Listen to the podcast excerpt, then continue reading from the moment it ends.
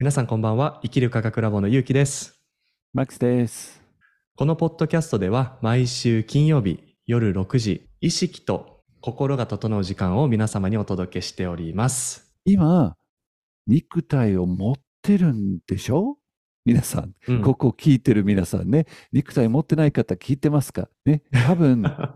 多分だけど、肉体を持ってる、耳を持ってる、ね、だからこそ、人間の世界にトイレもあり、ね、それも男性と女性もあり、性行為もあり、それで仕事もあり、食べ物もあり、全部あるわけですよ。でそのうん人間の世界にあるものを否定せずに、一つ一つの作業と一つ一つのやることを逆に神聖なものとして、まあ、神聖までいかなくても大切なものとして受け取って、うんそれを丁寧にこなす。丁寧にうんそれと向き合って、味わってこなすっていうことこそ、本当のスピリチュアルなワークがそこから進むように感じますね。うんそうですね。やっぱりこう分離してしまうとね、こう、これはダメとか、あれはやってはいけないとかってなってしまうと、生きててもなんかどんどんこうそっちに意識が向いちゃって楽しくなくなっていくと思うんですよ、シンプルにね。例えば、それこそ体を清めるために私はビーガンにならないといけないになっちゃうと、やっぱ食べるのが楽しくなくなるんよね。せっかくこうやって恵まれて、恵みで与えてもらってるものっていうのを、これはこうじゃないといけない。こういう枠にはめないといけない。これは食べ触っちゃはいけないって、そのいけないのエネルギーを取っちゃうことになっちゃうんですよね。うんで、やっぱりそういうふうに過剰にそのいけないでやってしまうと、例えばビーガンのケースだと、実際に死人が出てしまったりするわけですよね。無理しすぎて。はいうん。やっぱそれっておかしいんですよね。普通ってやっぱり生きてて楽しかったら人って死なないんですよね。で、もちろん寿命が来たら亡くなるっていう自然の摂理っていうのはあるとは思うんですよ。そう。だからやっぱりこう、あるものはあるものとして、先ほどね、マックスさんがおっしゃったように、うん大切に、そして僕はやっぱシンプルに楽しんだらいいんちゃうかなっていうふうにも思うんですよね。まあ、うん体があるやん、みたいなね。どっか行きたいと思うんやったら行ったらいいし、ねえ、なんかおしゃれなジャケットをね、マックスさんがこの前ね、あの、作ってもらったオーダーメイドのジャケットとかあったりとか、僕も好きな服があったりとかするんですけれども、やっぱりそういうふうなものって欲しいと思ってもいいと思うんですよね。しっかり自分のエネルギーも現れるし。バランスよくで、やっぱりポイントは付き合い方ですよね。物質世界との付き合い方で、はい多分このスピリチュアルな意識がこうね、メインになられてる方っていうのは、その物質欲にまみれてしまうとか、物質にコントロールされることへの恐れっていうのが多うん。分あると思うんですよね。だからこう、物質をなくす、物質をなくす、物質をなくすっていうような行動になったりとか、そう、うん。まあ例えばそれこそ体を、体に意識を向けることを忘れてしまったりとか、うん。うん。うん。それはやっぱりシンプルに物質との付き合い方っていうのがあまりこう、慣れてないだけなのかなっていうふうにうん思うんですよね。うん。だからやっぱりこのバランスよくじゃあ物質と付き合うにはどうしていけばいいのかっていうところを話すと面白いそうやね、今から。うんうんそうですうね。ん。まさしく同じような感覚ですね。ものは今もね、僕が実は着てるセーターって、これね、イギリスのセーターであって、アイルランドなんですけど、そこで、えー編んでるんですよ。で、このうんウールもね、イギリスの羊さんから来てるんですけど、このセーターがね、3着あって、えーもう大好きなんですよ。で、もうまるで羊かぶってるようなね、こう、ふ ふわっとね、あったかくて柔らかくてねう。んうんで、まあ、ちょっとお高いなんですけど、うん。うん。やっぱり10着じゃなくて、ね、こう、本当に大事に何着を持ってて、まあ、実は一つはね、ちょっと妻が洗ってね、縮んじゃったんですよ。ね、そしたら息子、息子、息子のセーターになったんですよ、その時点で。まあ、それ、ありが、いいねありがたいことに彼にちょうどいいぐらいなんですけども、正直僕ちょっとショック、うんうんショックだったんですけどね、その時。ちょっとこう、涙が、うんうんうん涙が出そうな場面もある。まあ、それはちょっと冗談なんですけど、はいちょっとショックうんうんショックだったんですけど、でもポイントとして、あのセーター買って、ね、多分だけど、最初のやつ買って5年ぐらい経って、それがまあ僕が散々ね、こう使って味わって、今息子が使ってて、で、彼もね、やっぱり大好きなんですよ。その、柔らかくてね、あったかいから、うんうんうんで、編み方もなんていうかね、こう丁寧っていうか、これは一つのイギリスの伝統でもあるんですよ、この編み方が。あ、そうですか。なので、うん、そうなんですよ。で、それが、物はダメ。ね、物をそうやって求めたらダメ。もう、それこそ何でもいいから、セカンドハンドのね、こう中古のものを着て、それこそビビーガンの例えと同じなんですね。物を拒否する。物は低いから、だからこそ何でもいい服を着るとか、うんこう、それこそね、一番安い服を着るとか、もちろんね、高い安いの問題じゃないんですよ。自分に共鳴するものを持って、大切に扱って、長く使うっていうことは、一つね、肉体のケアの一部だと思いますよね。肉体の上に、どうでもいい自分に全然共鳴してない色やものを服として着たりね、することは違うと思いますし、全体的に自分の身の回りに自分が着心地のいい、うんうん。居心地のいいものを置いて使うことがスピリチュアル的に低いんじゃなくて、逆に三次元のいい土台を作って、そこから意識のワークができるパターンだと思うんですよね。で、否定してる場合はね、否定してる場合は、基本的によくよく考えると、この三次元だって誰が作ったんですかと僕は聞きたいんですよ、その人たち。うん。うん。三次元のね世界を作ったのは誰と。で、もし神様、大元、仏様ね、まあ、要は我々人間以上の存在を信じるとしたら、このポッドキャストを聞いてる皆さんは、信じてる、感じてる方が多いと思いますけど、もし信じるとしたら、この世界を作った、このシナリオを作ったのが、その大元本人ではないでしょうか。だとしたら、なんで拒否する、否定するのは違うやろうと。ね。それこそ、今ここにいるなら、ここをどうやって、より美しい、より楽しい、よりフェアで、よりお互いにウィンウィンなシナリオを作れるようなワークをしながら、自分の体も大切にし、他人の体も大切にし、お互いにそれこそ美味しいジェラートを食べて美味しいなっていう笑顔が大切ではないか。本当そうよね。いや、本当そう思いますよ。だからやっぱりこう、どこに意識を向けてるのかっていうところだと思うんですよね。土台にしても。だから、物も毒にもなるし、皆さんにとってね、毒にもなるし、皆さんを本当に次のステージにいざない、いざなってくれる種にもなり得るわけですよね。うん、うんだから本当にどこに意識を向けて、そのものとかエネルギーを自分のこのフィールドと空間に取り入れてるのかうん。っていうところだと思うし、それに対してエネルギーを与えること、まあ、いわゆるお金だったりとか、うん。ね、仕事だったりとか、それに対してエネルギーを与えることって僕はすごくいい発展だと思うんですよね。うん。でうん。土台の話ね、ずっとしてたと思うんですけれども、この、例えばね、僕たちがポッドキャストをしてるうん。ツール、マイクであり、うん。パソコンであり、ヘッドセットであり、僕たちはこれが物がなんかいりません、ダメですとかって言ってたら、こんなハイクオリティな音質で皆さんにやっぱりこう、ポッドキャストをお届けできてないわけですよね。うんうんうん。やっぱそこなんですよね。どこに自分は何を大切に思って、何を自分のエネルギーを投資したいのか。うん体もそうですよね。体が、いわゆるこの僕が今使ってるポッドキャストのマイクのように、ちゃんと育ててあげたら、うんそれだけ自分っていうエネルギーが発信できる媒体にもなっていくし、そうですね。うんはいやっぱそこかな。うん。うん、で体はもう土台であって健康な土台でワークに挑むっていうことはね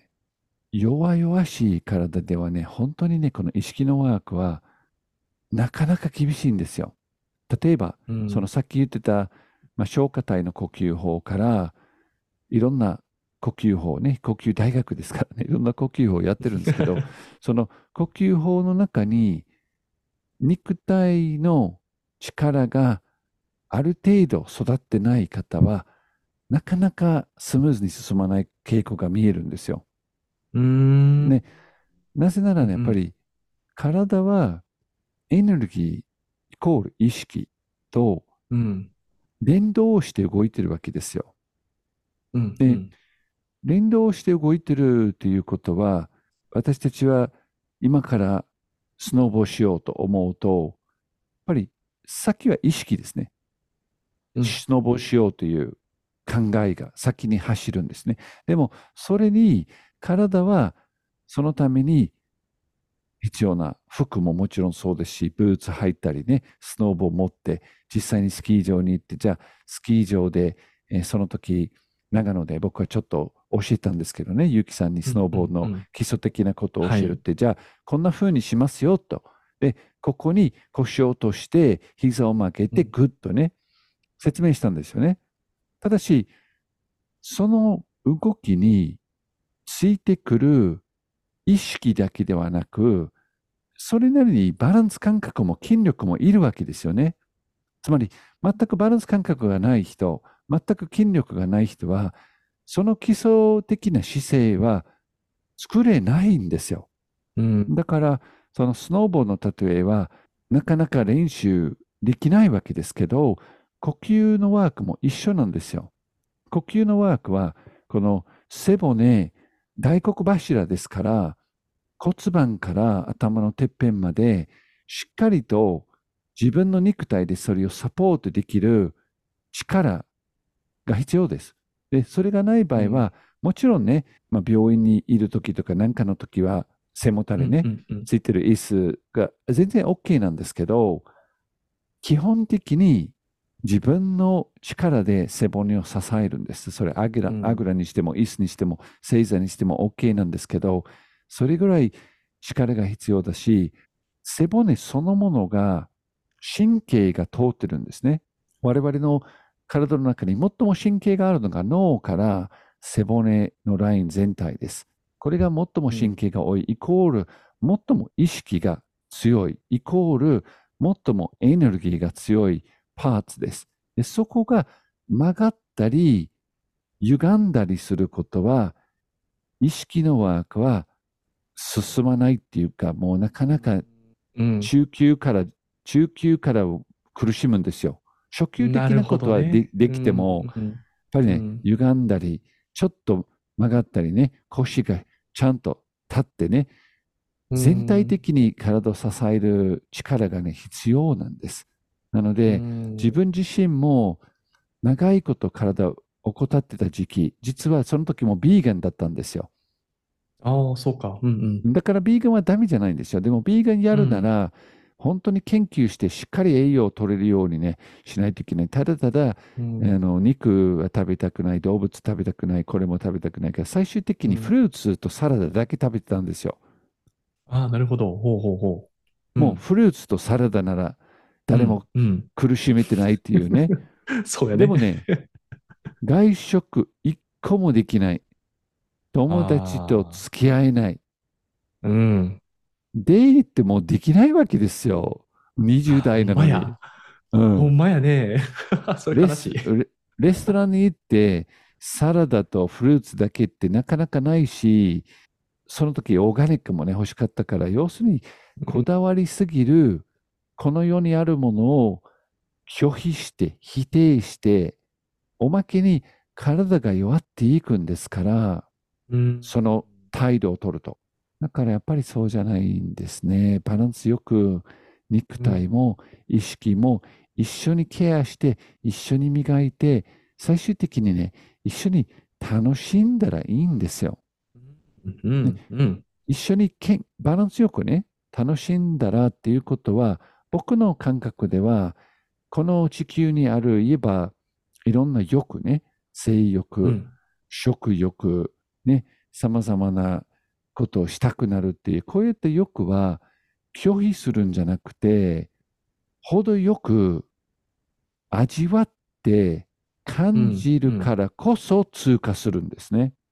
うん。うん。それこそ卒業するわけですよ。で、卒業し、卒業したっていうことは、それを適切に、程よく味わったから、それは、それに対する好奇心が残ってないわけですよ。確かに。うん性欲にしても食欲にしてもこれにしてもあれにしても、そういった欲を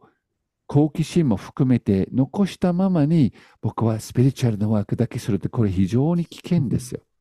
いつかは、ねうんいつかはまたその欲の種がちゃんと受け止めて味わって通過してないからいつかはね出てくるんですよ。そうやね。修道院。院にいながらね、ヒマラヤの修道院にいながら座って座禅組んでね、こうやっとね、もうすぐなんか悟りに行けそうな人がね、うん頭反って、その時からね、いろいろイメージが頭の中に浮かんだり、消せない、そういうことあるんですよ。それからどうしてもティラミスを食べたいみたいなね、こう、本当にそのステージを通過して楽しんでないから、言えば自分のその欲を抑えて殺そうとしてる、あるところまでうまくいっても、まず必ず種として出てくる。というふうにね自分の身をもって感じたんですよ。それを20代にトライしたわけですから。うんうんうん。そうやね。だからずっとずっとこう閉じ込めていくともうパンドラボックスみたいになってもう開けたら大変なことになるみたいなね。うーん。なんかでもこの話ってこう前回か前々回の好きなことの話に通じるなってすごいあのうん思いましたね。っていうのがやっぱりこう本当に自分が持ってる欲にやっぱり目を向けることから始まるっていうことじゃないですか。好きなことを見つけるのにも。うんで、やっぱりその最初の欲っていうのは、物欲だったり、色欲やったりだったりとかって、世間一般で言うと、すごくこう毛嫌いされるような欲がやっぱり出てくるんだけど、もうおっしゃる通り、やっぱりクリアしていかないことには、隠してしまったらやっぱりいつか絶対出てきちゃう。それすごいすごいわかりますね、本当に。だからそこの欲との付き合い方、やっぱりそこに素直になるステージっていうのは一つ必ず人生には待ち受けてるんだろうなって思うし、だからこその、まあ、そこはチャレンジにもなるかもしれないけれどもね。うん、僕ね、それで思い出したのが、僕、コーンポタージュめっちゃ好きなんですよ。コーンポタージュ。うんでね、いつやったかな、小学生の時に父親と母親に連れられてビュッフェに行ったんですね。で、そこのビュッフェがサーブするコーンポタージュがめちゃめちゃ美味しかったんですよ。で、うんあの、本当に他の食べ物食べずに、僕も結構極端な、あの、人間だったもので、昔から。あの、コーンポタージュ、他を見ずに全部コーンポタージュばっかり飲んでたんですよ。で、父親にね、あ、なんかすごいお腹いっぱいになっちゃって、でもまだコーンポタージュ飲みたいねん、どうしたらええとかって言ったら、まあ、父親関西人ですから、ジョークでファンタ飲んだらもっとお腹に隙間ができるとかって言ったんですよ。空気が膨らんで。アホでしょ？でね、そのままね、あ、そうなんかって僕思ってファンタをゴクゴクって飲んで、うわ、ほんまや、なんか隙間できたんかなって最初はちょっとどっちかというと、こう、プラシーボというか、うんうん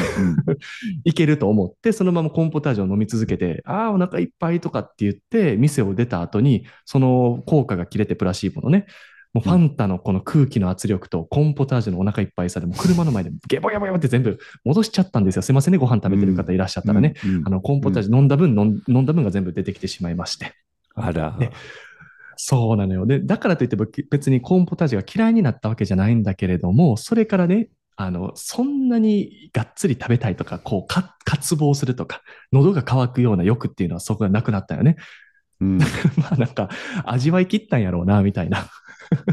そう。クリアしましたね。でもうん逆に全ての欲はそう思うんですけど、ある程度味わって卒業してなければ、クリアしてないところで無理をしてね、それを悪に、うん。悪に定義して悪、良くない。だからしない。これはもう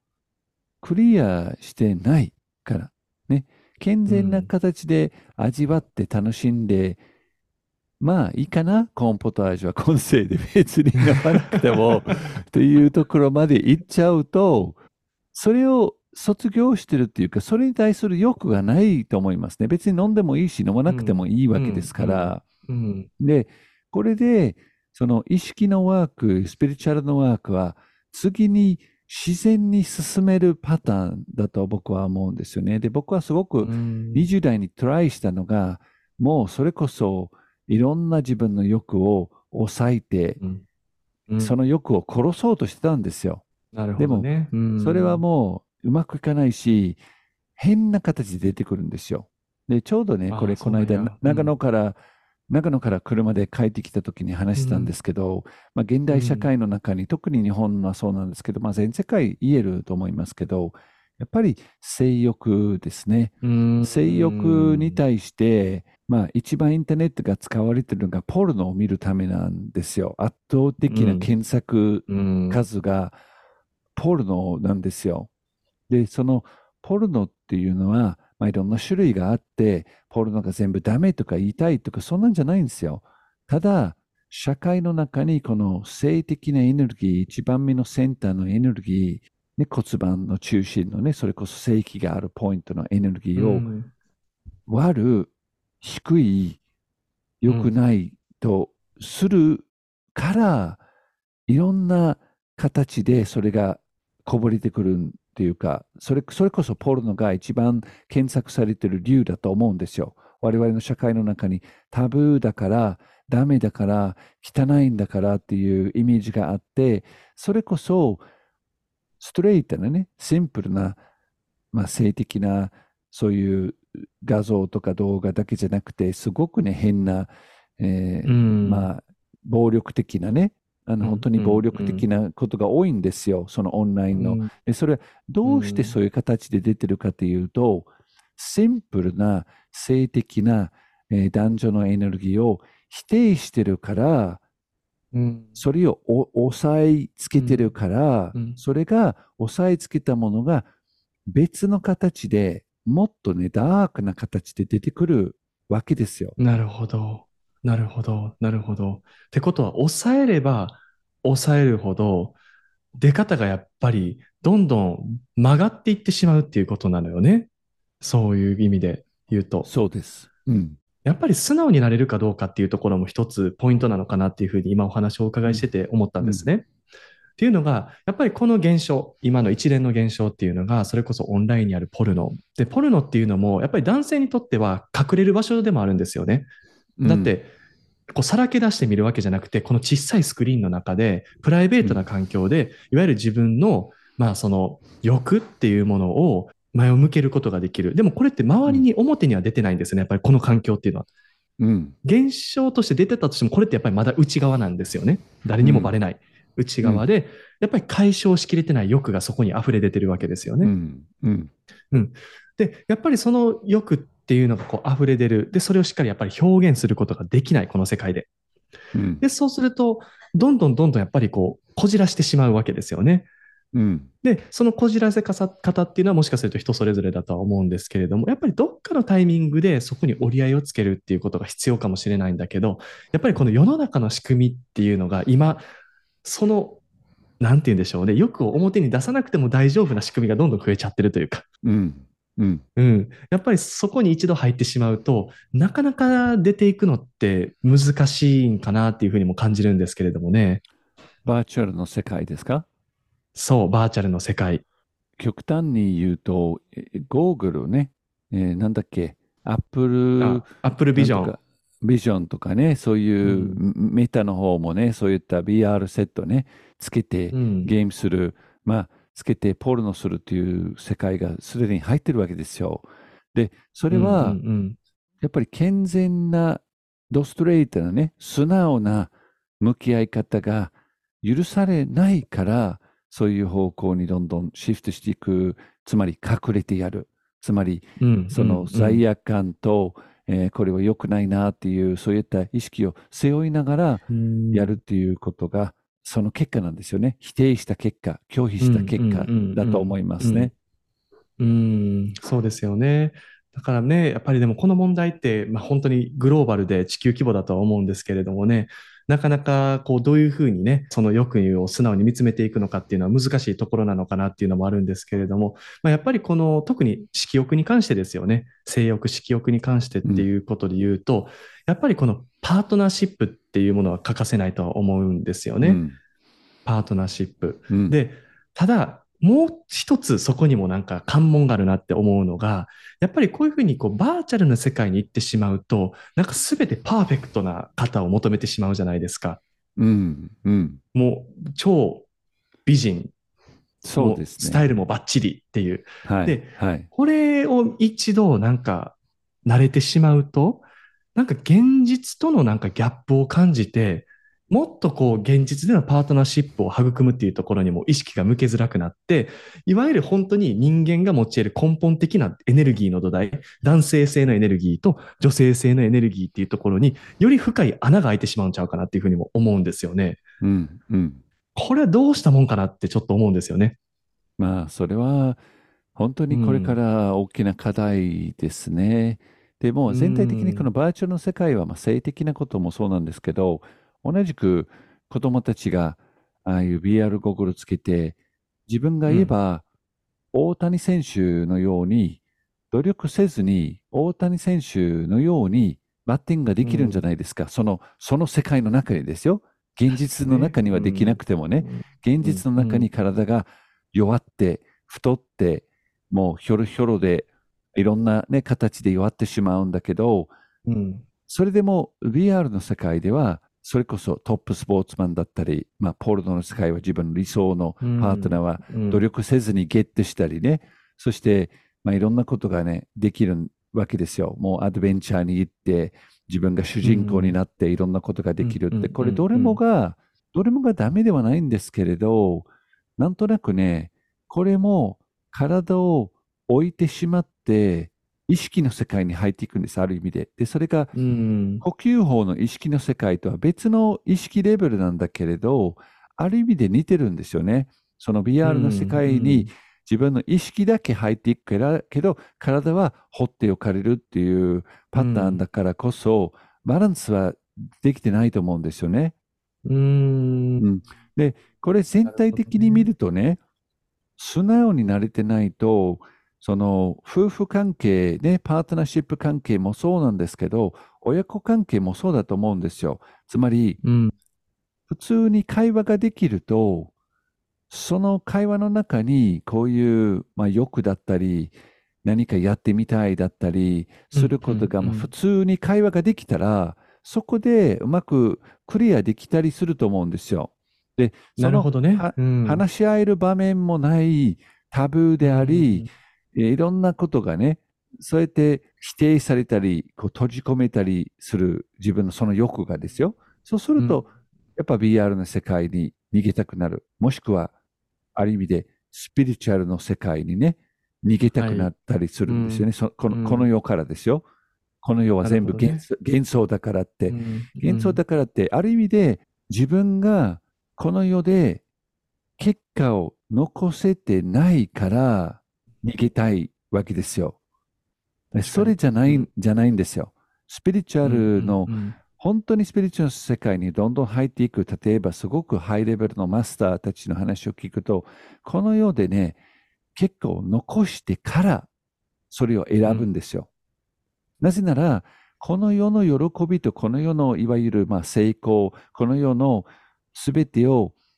味わって感じて卒業して自然に卒業したから否定するんじゃなくて、いらなくなったわけですよ。だから次のステップに自然に行けたわけですよ。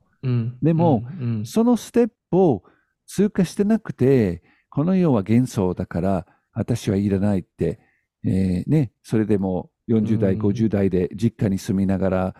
コンビニでバイトしながら、全然この世で自分がいわゆる成功を一つも味わってないのに、この世を否定していらないと言ってる人は、これは違うと僕は思いますね。うん、はい。じゃあこれからちょっと呼吸法をしたいと思います。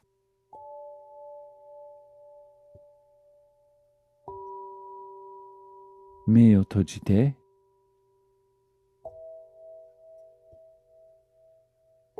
スローな呼吸。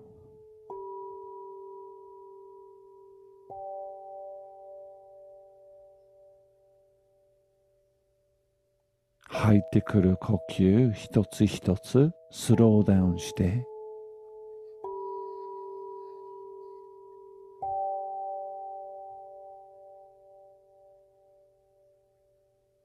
自分の肺と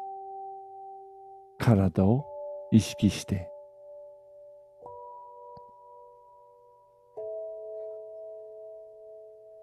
椅子や地面に乗ってる。お尻。骨盤を意識して。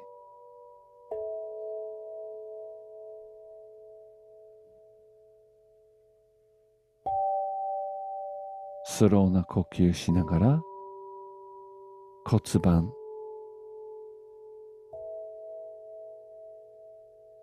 背骨を意識して。おへそまで。丹田。おへそから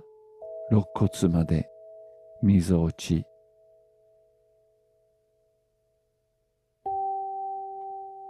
みぞおちから胸の中心。自分の背骨をイメージして骨盤から丹田みぞおち。胸の中心。首まで意識して背骨のラインを無理なくシャンと立たせて背骨のラインの上に頭が乗っかってる。頭蓋骨のてっぺんまで。骨盤から頭のてっぺんまでのこのラインを意識してスローな呼吸。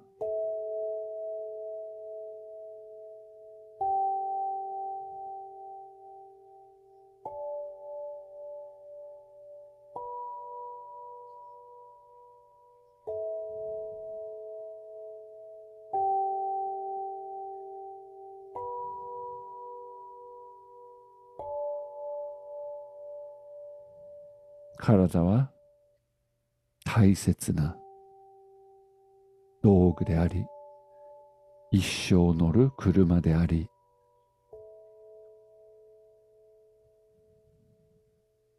丁寧に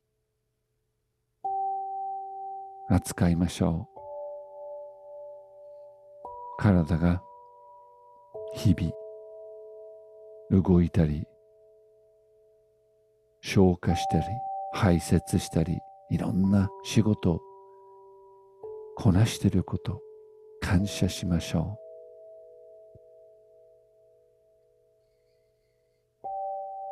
そのおかげで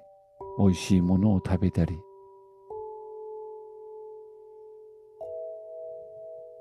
家族や友達と笑ったりすることができる。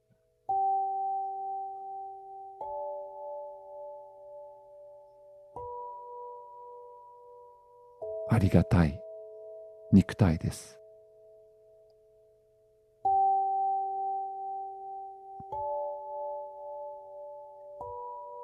体を左右に揺らして準備ができたら目を開けましょう。